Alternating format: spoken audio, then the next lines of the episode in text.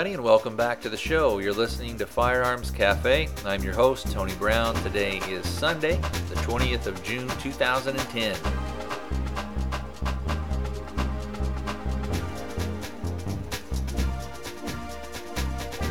On the last episode, I talked a little bit about uh, oh 1070, which is the immigration bill. We played a clip from Gabriella, and she made some really good points. I also talked about the fact that we're going to have uh, primaries are coming up and that we need to take a really good look at who's running for what offices, not just for the big ones like the governor and senator and things like that, but we also need to look at a lot of our local elections. Who is going to be uh, state treasurer? Who's going to be uh, you know, running on our city councils, who's going to be our legislators, things like that. And especially when we're really looking at kind of what's the important thing uh, from gun rights, we really need to look at who our legislators are going to be, and we need to look at their voting records. Uh, obviously, if somebody is is brand new and they're running, that's when you need to sort of do a little homework because they're not going to have any voting records that you can look at in the past. Uh, I think I mentioned before, primaries here in Arizona will be on uh, August 24th. And uh, as far as who's going to be the governor, a uh, little history we had Napolitano for quite a while. She was definitely anti gun. However, uh, because Arizona is so pro gun, she occasionally at times had to sort of bend to the will of the people, so to speak, and actually sign in a few pro gun legislation things. Uh, however, the person uh, that we have now, Governor Jan Brewer. Uh, most of you will probably know just because of all the controversy with the uh, 1070, which is the immigration bill. She is actually uh, very pro gun. She signed in uh, several very pro gun legislation things for us. And um,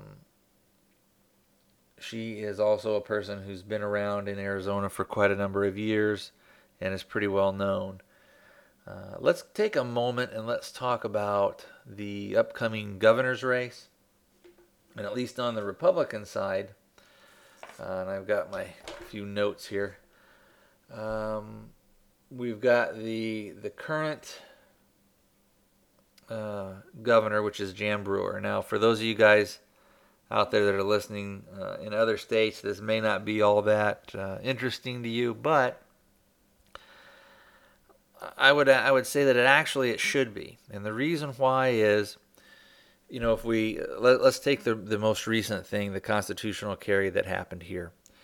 So now there's three states that have that. So there's us, there's Alaska, and there's Vermont, and I'm sure that very soon other states are going to follow, and that's why it's important to be aware of, of some of the things that are going on in other states as well as what's going on in your own. You know, if we look back 20 years or so uh, and we look at just concealed carry with a permit, we see that, you know, Florida was one of the first. And now pretty much uh, all states except for two, I think, have concealed carry. The majority of those are uh, shall issue states, and we see a lot of them that are may issue states that are changing over. And I think what I've said on, on previous shows is that as as more states go to a, a, constitutional carry type thing, so uh, being able to carry concealed without a permit. So again, as long as you're legal to purchase and own a firearm, so as long as you could pass a background check, um, saying that you're not a felon or you're not a prohibited possessor, you haven't uh, been judged mentally incompetent, you um, don't have any restraining orders, uh, things of that nature. Uh, you don't have any history of domestic violence.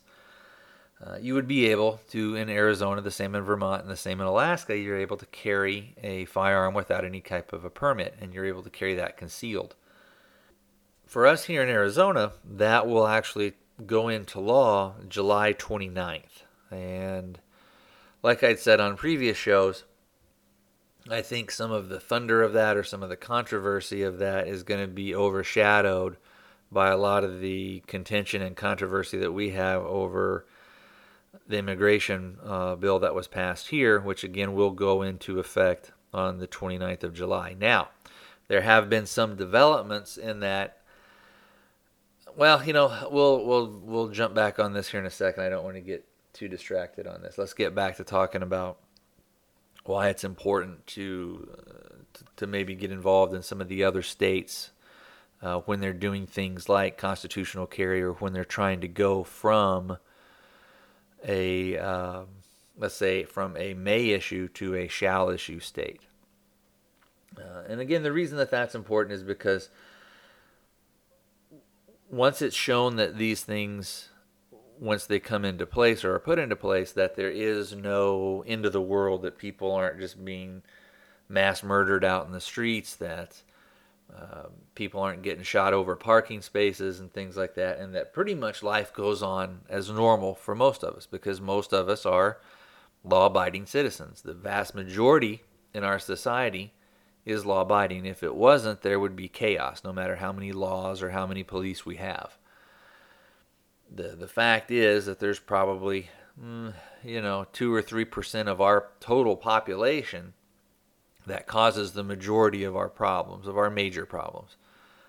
Things like violent crimes, uh, you know, murders, rapes, um, and when you look at things like even armed robberies, things like that, those are, while they happen a lot in our society, they're not really committed by uh, in mass by the public in large.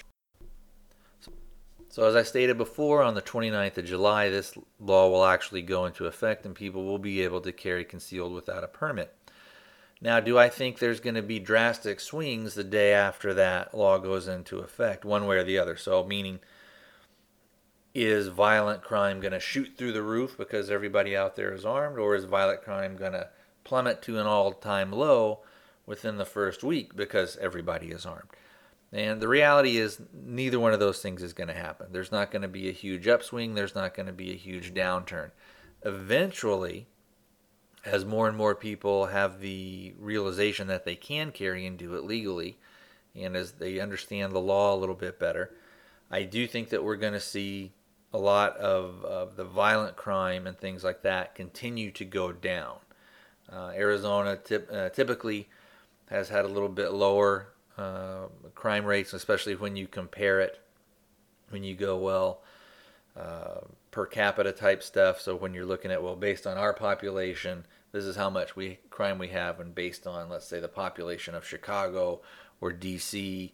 or Los Angeles, this is how much crime they have. And so when we compare the two, we see that Arizona's is a lot lower. Now, in things like kidnapping, we were leading the we were leading pretty much the world. Um, I think Mexico City was the only uh, place that had higher than Phoenix, and of course the reason that that, that uh, Phoenix had it it was because of the amount of illegal immigration that goes on here and the amount of drugs that just pour through our borders. And like, like I said, in a second we'll get back and we'll start talking a little bit more about the uh, illegal immigration thing. But as we get to compile more and more data, of nothing bad really happening and only good things happening because of uh, because of uh, constitutional carry. We're going to be able to add that stuff to Vermont and to Alaska. So net where there was uh, only two before, now there's three. And then let's say hopefully Utah or New Mexico wants to, or Texas wants to go to this and then there's going to be maybe four states and five states. And then all of a sudden when there's five six states that have that i think it's going to be a huge sweep much like again what happened with concealed carry using a permit system. So eventually i think the majority of states will probably go to a uh, permitless type thing. I think that the majority of states will also keep a permitting system so that you are able to go in between states and uh, and carry. I don't know at first if if other states if they pass it, and I like I said, I, I truly believe that they eventually will. I don't know if they say, well, only. Let's say we'll just use uh, New Mexico as an example. Let's say if New Mexico says, well, we're going to pass it, but only New Mexico residents can carry concealed without a permit. If you're coming from another state you have to have a permit from your state saying that you're, you know, you're legal to do so type thing. So, um, so like I said, it is important to get involved. So if you if you're finding out that maybe over in New Mexico that there's a run for that, go ahead and even if you're not from New Mexico, just write the governor there if, if you see something that is coming on their desk to be signed. Um, you can always donate uh, to their other campaigns. You know, even if you only send five dollars or something or ten dollars, you can do that. Also, if you have friends or family in that state, when things like that come up, urge them to get informed and get involved, and say, "Hey, this person is, you know, very pro-gun, and we want them."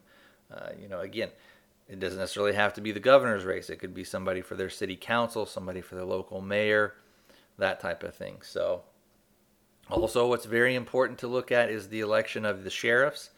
Um, in a lot of states, they're the the uh, people who are going to decide in certain counties whether or not you're going to get your um, your uh, concealed carry permit. Uh, if, especially if you live in a, a, uh, a, May issue state, it's very important that uh, you get a sheriff in there who is very pro Second Amendment and who is pro uh, citizens' rights and who is pro, um, or who I guess I should say is squared away on the fact that that we as citizens have just as much right as his fellow officers and fellow law enforcement people to be able to have a gun with us and to protect ourselves and defend our families as they do, whether they're on duty or off duty, it doesn't matter. Um, and we shouldn't have any less rights than what we give our law enforcement people.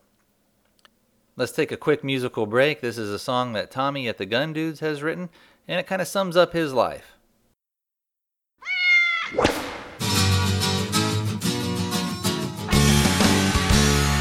You're more woman than I deserve. I'm so grateful that you came along, cause now I live to serve. Since you taught me that I'm always wrong, I love everything you do the mustache that you grew. My genitalia belong to you. See him roasting on the barbecue. Do you think I'm whipped? Cause I buy your tampons all year round. Now I'm differently equipped. And you got me peeing, sitting down. Hey, I think I'll bleach my lip. I read Woman's Day and I'm proud to say that I'm whipped. I love the constant way you talk. I'm thrilled with one fifth the bed. I kiss the ground on which you walk. And I got new friends just like Red Redbook said. No, I don't think you're fat. I'd take a bullet for your cat. A thousand dollars for a hat. No, I don't see nothing wrong with that. They say I'm whipped. But my bachelor party was lots of fun.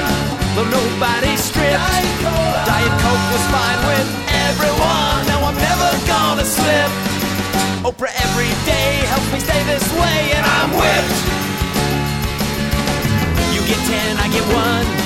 That's a perfect bedroom ratio. You got me speaking in tongues, but who has time for the pesky fellatio?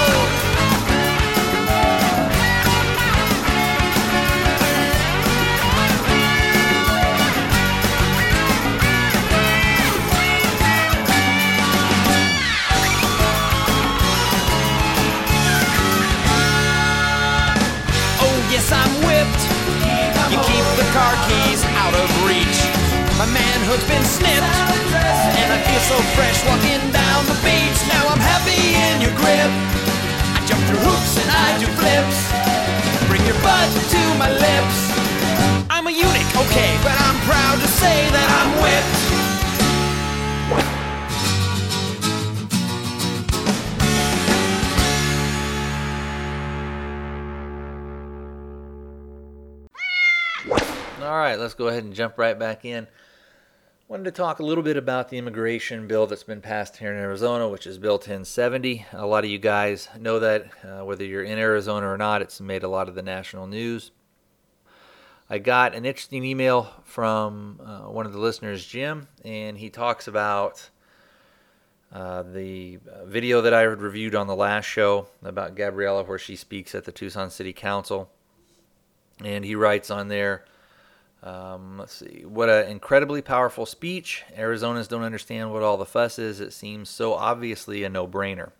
And then Jim also did a couple of uh, YouTube links for me. The first one is one called um, if you the probably the easiest way to do it would be t- if you typed in secure the border AZ. So and what I'll do is I'll uh, I'll put that name of that into the that's the channel name, and then you'll be able to see the the videos on there. Uh, one of them is entitled "A Sing Along," uh, Arizona Sing Along Read Immigration Law. The other one is entitled "Secure the Arizona Border." and um, the other one, Secure the Arizona Border, is the channel name is the guy from Z Hills. So, and that's all one word, the guy from Z Hills, and and I'll put a a uh, uh, an annotation of that in the show notes into the uh, on, on, for this episode. So, also in Jim's email, he sent a uh, a photograph, and if I can, I'll try and get that onto the uh, maybe onto the website or I'm trying to do a thing with Photobucket and i will see how that goes a little bit later today and I may in, do a link to those. Uh, but Jim writes attached is a picture of me and the boys on the last Hunters Who Care illegal immigration trash cleanup south of Tucson. We do this twice a year and take truckloads full of trash bags off the landscape thousands of pounds of trash. Unfortunately, after many of these illegal immigrant dumping sites are cleaned up, they return to solid mounds of backpacks, clothes, and empty water bottles in a few months. We are losing. And he signs it Jim. And the the picture that he attaches, and like I said, hopefully I, I may be able to get it on the website or up through Photobucket or something like that. You just see just packs and clothes and garbage bags and bottles and junk just strewn all over the place. And uh, that's because when they're getting to these destinations, they don't need that stuff anymore, and so they're just ditching it. With that, some people may say, well, you know, what what does that really have to do with firearms or the Second Amendment or being, uh, you know, trying to secure our rights and things like that? And you know, part of the thing is it is it's a constitutional thing. Um, we're a sovereign country. We're a sovereign nation. Uh, the state of Arizona is a sovereign state, much like the state of Texas, New Mexico, California. It's, it's just like a river of, of people just flowing across our borders. We don't know who these people are. We don't know what their ultimate intentions are. We don't know, for instance, whether they're just coming across to maybe try and get a job to help feed their families. We don't know whether they're perhaps murderers or rapists or uh, are, are wanted by the authorities on other things down in Mexico and they're fleeing to our borders uh, to evade prosecution, things like that. One thing that we do know is a lot of them are drug dealers. And another thing that we're finding out is that people from countries other than Mexico. So people from the Middle East are coming and getting into Mexico and then coming up uh, with some of the uh, the Mexican illegal immigrants that are coming across. So again, the main thing is is we just have no idea who is coming in and out of the country. Now, a few years ago, when I worked probation, um, I had a lot of experience with a lot of uh, the families and either their families or a lot of times even they, their parents or their brothers or cousins were here in the country illegally. And at that time, even if we found out that they were here illegally, we were not supposed to report them to uh, the immigration authorities. That was the policy. And, and uh, back then, in those days, Phoenix was what was called and uh, Maricopa County, I think at the time was what was called a sanctuary city or sanctuary counties, where again the same thing. If you if if you came across evidence that somebody was here illegally, uh, you weren't supposed to um, arrest them on the grounds that they were here illegally and and then turn them over to the immigration. Uh, basically, unless they had committed a crime. Uh, you weren't supposed to, you know, that wasn't even supposed to come into effect. And even if they had committed a crime, a lot of times that still wasn't um, really brought into play or may not have always been brought into play. So they could have done some time in jail and then been released back out into the community, even though the, the authorities knew that they were here illegally. In the concept of the of a sanctuary city goes to uh, the fact that what they were saying is, look, these people are here illegally, and and the authorities know they're not going to come to us if something bad happens to them if they're attacked if they're robbed if they're you know beaten up if they're you know assaulted uh, for especially a lot of the women if they were assaulted sexually they know that none of that stuff is going to get reported. And then the people that would prey on them also know that stuff. And so the idea of having a sanctuary city was that these people could avail themselves of the services of the police or uh, medical things. So let's say even if they got hurt, a lot of times they wouldn't go into the hospital to seek medical treatment because they were afraid of being deported. And that was the whole idea of that. That they would be able to, uh, you know, get treatment or, or seek um, regress to, uh, you know, grievances or crimes that had been committed against them. And you can kind of see the reasoning behind it from a, you know, a, a purely humanitarian standpoint. But you really have to look and say, well, if this person was shoplifting or breaking into homes or something like that, would we hold them accountable? And uh, that's that's the thing that I don't like about the um, the sanctuary cities, and what a lot of people didn't like about it is that there's no accountability. These people are, a lot of them, are uh, committing other crimes other than just the crime of of being here illegally, and that's another point that they don't really bring up. You don't really hear discussed in the media is there, and this was goes back again to my experience, not only with juvenile probation, but in uh, with friends of mine who are on the on the police forces, people that I worked with in conjunction with uh, who are in adult probation. There is a lot. I mean, a lot of crime uh, that is committed by a lot of these illegal aliens, and most of it is is really kind of oh maybe downplayed or hushed up uh, or I don't know if it's just not thought um, uh, newsworthy by the by the current media.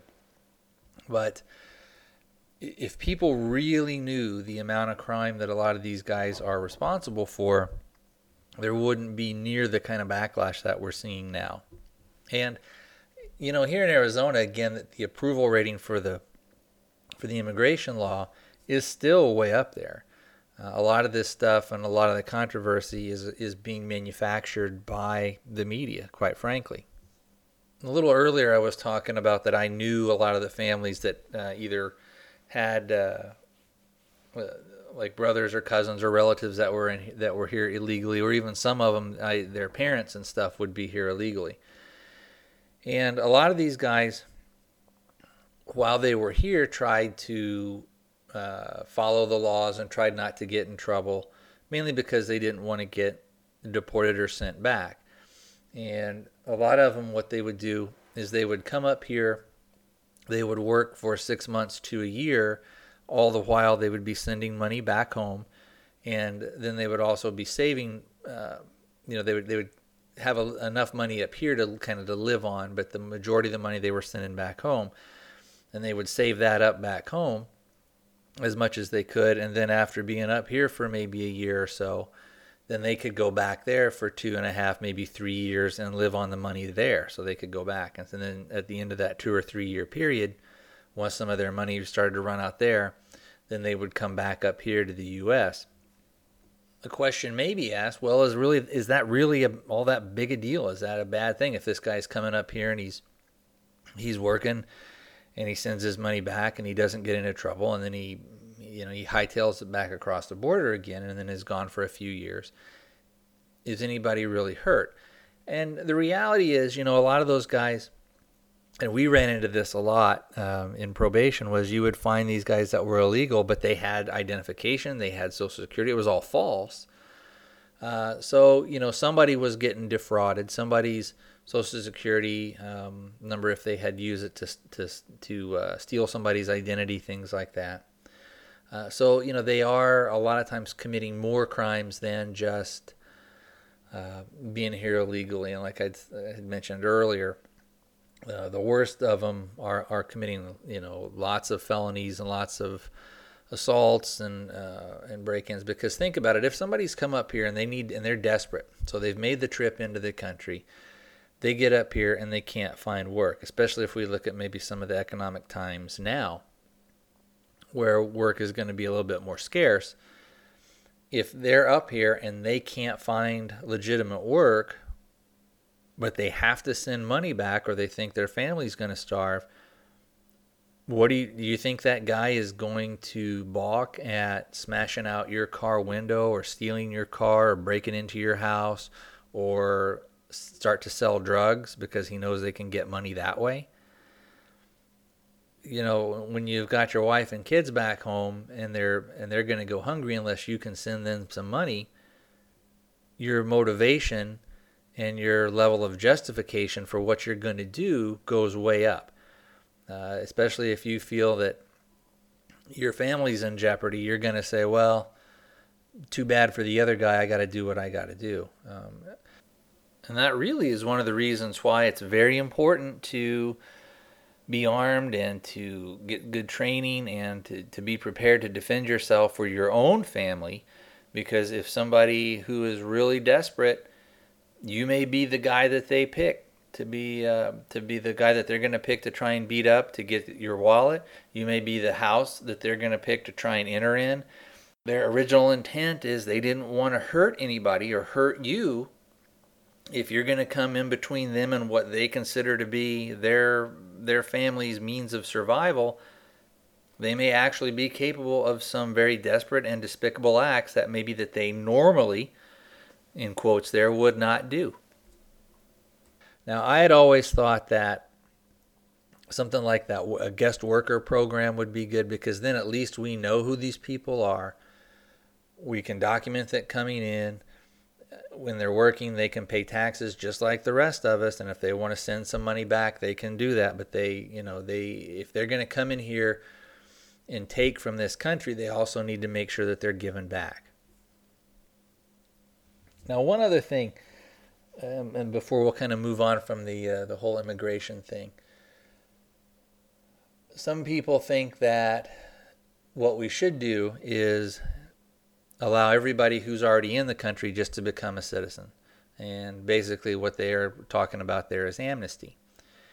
And you have on on sort of both sides of the political parties people that in the past and even now that are in favor of that the main reason that they're in favor of that is not because they have some big humanitarian uh, feeling in their heart for these people, uh, or they want to, you know, help everybody out, or they want to try and get these people documented, all this other stuff. The real reason that they want to do that is because, and it doesn't matter which party, if you did do that, you would have almost a guaranteed base for the next two or three elections of people that would vote for that party, whichever party it would be, no matter what. Because if it was the Republicans that were in power when amnesty came through, those people are going to say, hey, the Republican Party helped it out. If it's the Democratic Party that's in power when when amnesty would, would be granted, then those people who are all going to be covered under that blanket they're going to feel grateful to that Democratic Party or the Republican Party. Does, like I said, it doesn't matter which. And so those people are always going to vote for them, and that's what a lot of the politicians want uh, in that as well. All right, let's go ahead and start to wrap up the show today.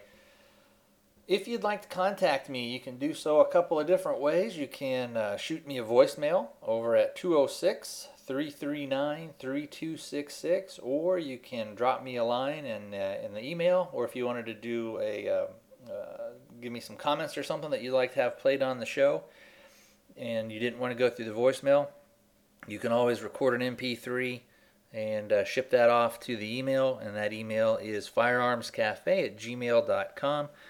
That's all one word, firearmscafe at gmail.com. Also, if you wanted to uh, comment on one particular show, uh, you can always do that over at the um, uh, Gun Rights Radio Network forums.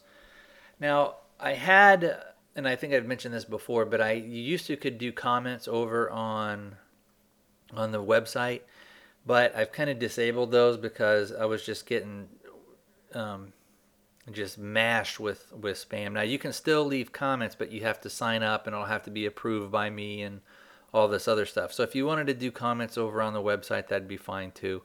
Uh, but the quickest way and uh, to get a hold of me or, or to uh, leave a comment or suggestion is to go ahead and do that over uh, again with the uh, either with the voicemail or with the uh, with the email, and that's again firearmscafe at gmail.com. Voicemail is area code 206 339 3266. So, to everybody who sent in stuff, I want to say uh, thank you. I really appreciate that.